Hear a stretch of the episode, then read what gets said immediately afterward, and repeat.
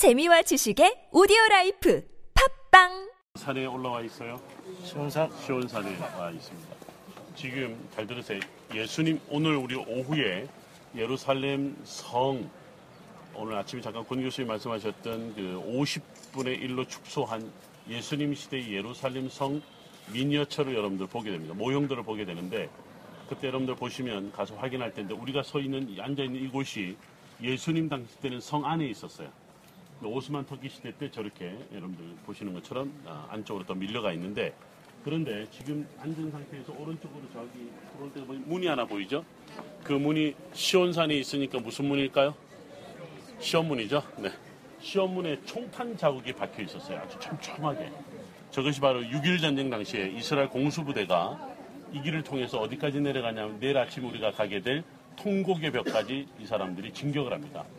그 당시에 이 안에는 약 한 만여 명 정도의 사- 유대인들이 살았는데 그 유대인들 일부가 이 안에 그 인줄로 갇혀 있었어요. 누구에 의해서? 요르단 군인들에 의해서. 말씀드린 대로 6.1 전쟁 이전에는 여기가 요르단 땅이었으니까 요르단 군인에 의해서 인줄로 잡혀 있는 유대인들을 구출하기 위해서 들어갑니다. 어, 들어가면 이제 유대인 구역까지 연결이 되는데 그들을 구출하고 난 다음에 바로 통곡의 벽까지 이동하죠. 지금 내일 아침에 우리 가면 통곡이면 굉장히 넓어요. 넓지만 6.1 전쟁 이전까지는요 아주 좁아요. 우리가 서 있는 요 정도밖에 되지 않는 통곡의 벽이었던 거죠. 무슬림들에게는 또는 아랍 사람들에게는 통곡의 벽이 그렇게 중요하진 않잖아요. 그러나 그 당시에 유대인들이 여기 어쨌든 살고 있었으니까 그 유대인들이 이제 그 지역을 자주 방문하는 것 때문에 아, 통곡의 벽이 존재를 했었죠. 오늘 아침에도 이야기를 했습니다. 유대인들이 스스로 이 벽을 통곡의 벽이라고 않습니다. 유대인들은 이 벽을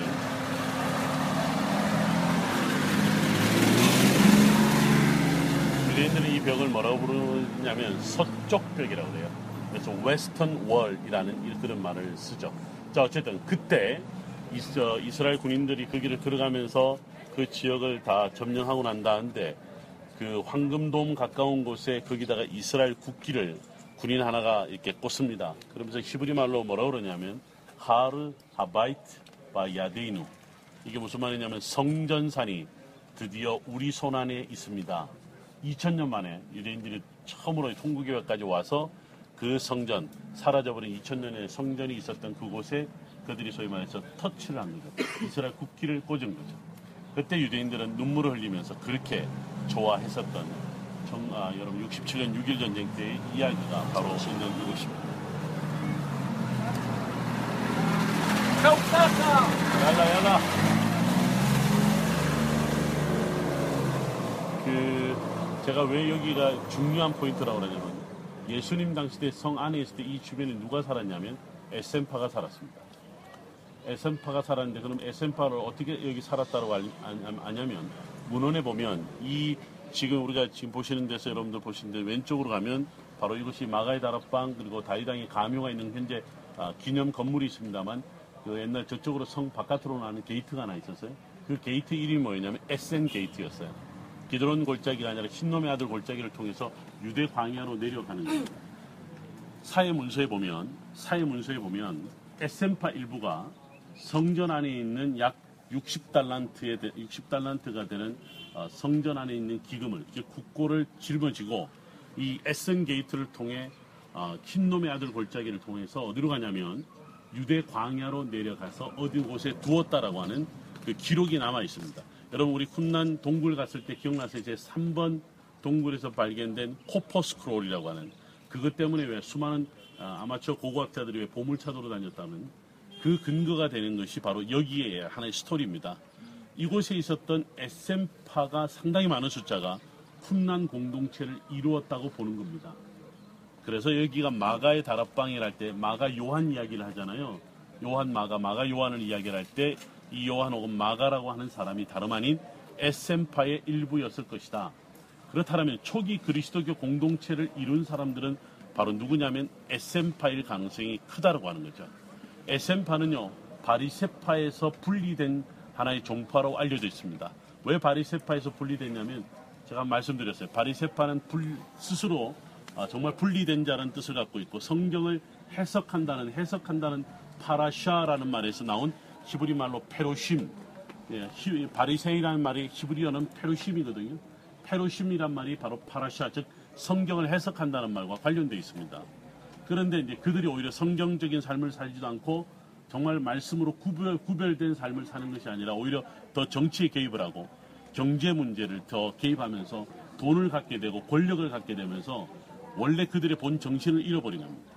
거기에서 나온 우리가 원래 이런 거 아니잖냐 하면서 나온 사람이 에센파고 에센파 중에서도 더 극단적인 공동체가 바로 쿰난 공동체였다. 일반적으로 이렇게 지금 이야기를 하고 있습니다. 그렇다면 이제 초기 그리스도교 공동체가 예루살렘 성에 있었다라고 볼 때 어디 있었냐면 바로 우리가 앉아 있는 이곳에 에센파가 살았던 이곳에 있었을 가능성을 크게 보는 겁니다.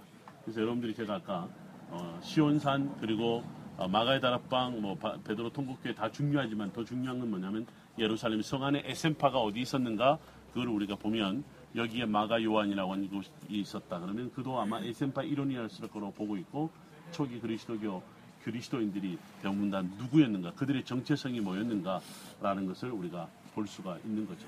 이제 우리가 지금 어디로 가냐면 기념하는 곳이에요.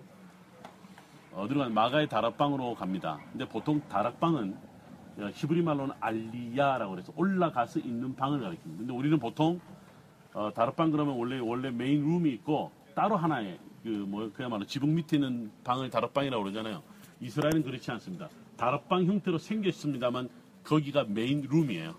왜 그러냐면 딱 집에 들어가면 한쪽에 밥하고 있고 한쪽에 양이 있고 저쪽에는 농기구들을 갖다 놓고 창고처럼 쓰는 거예요. 그럼 잠은 어디서 자냐는 거지.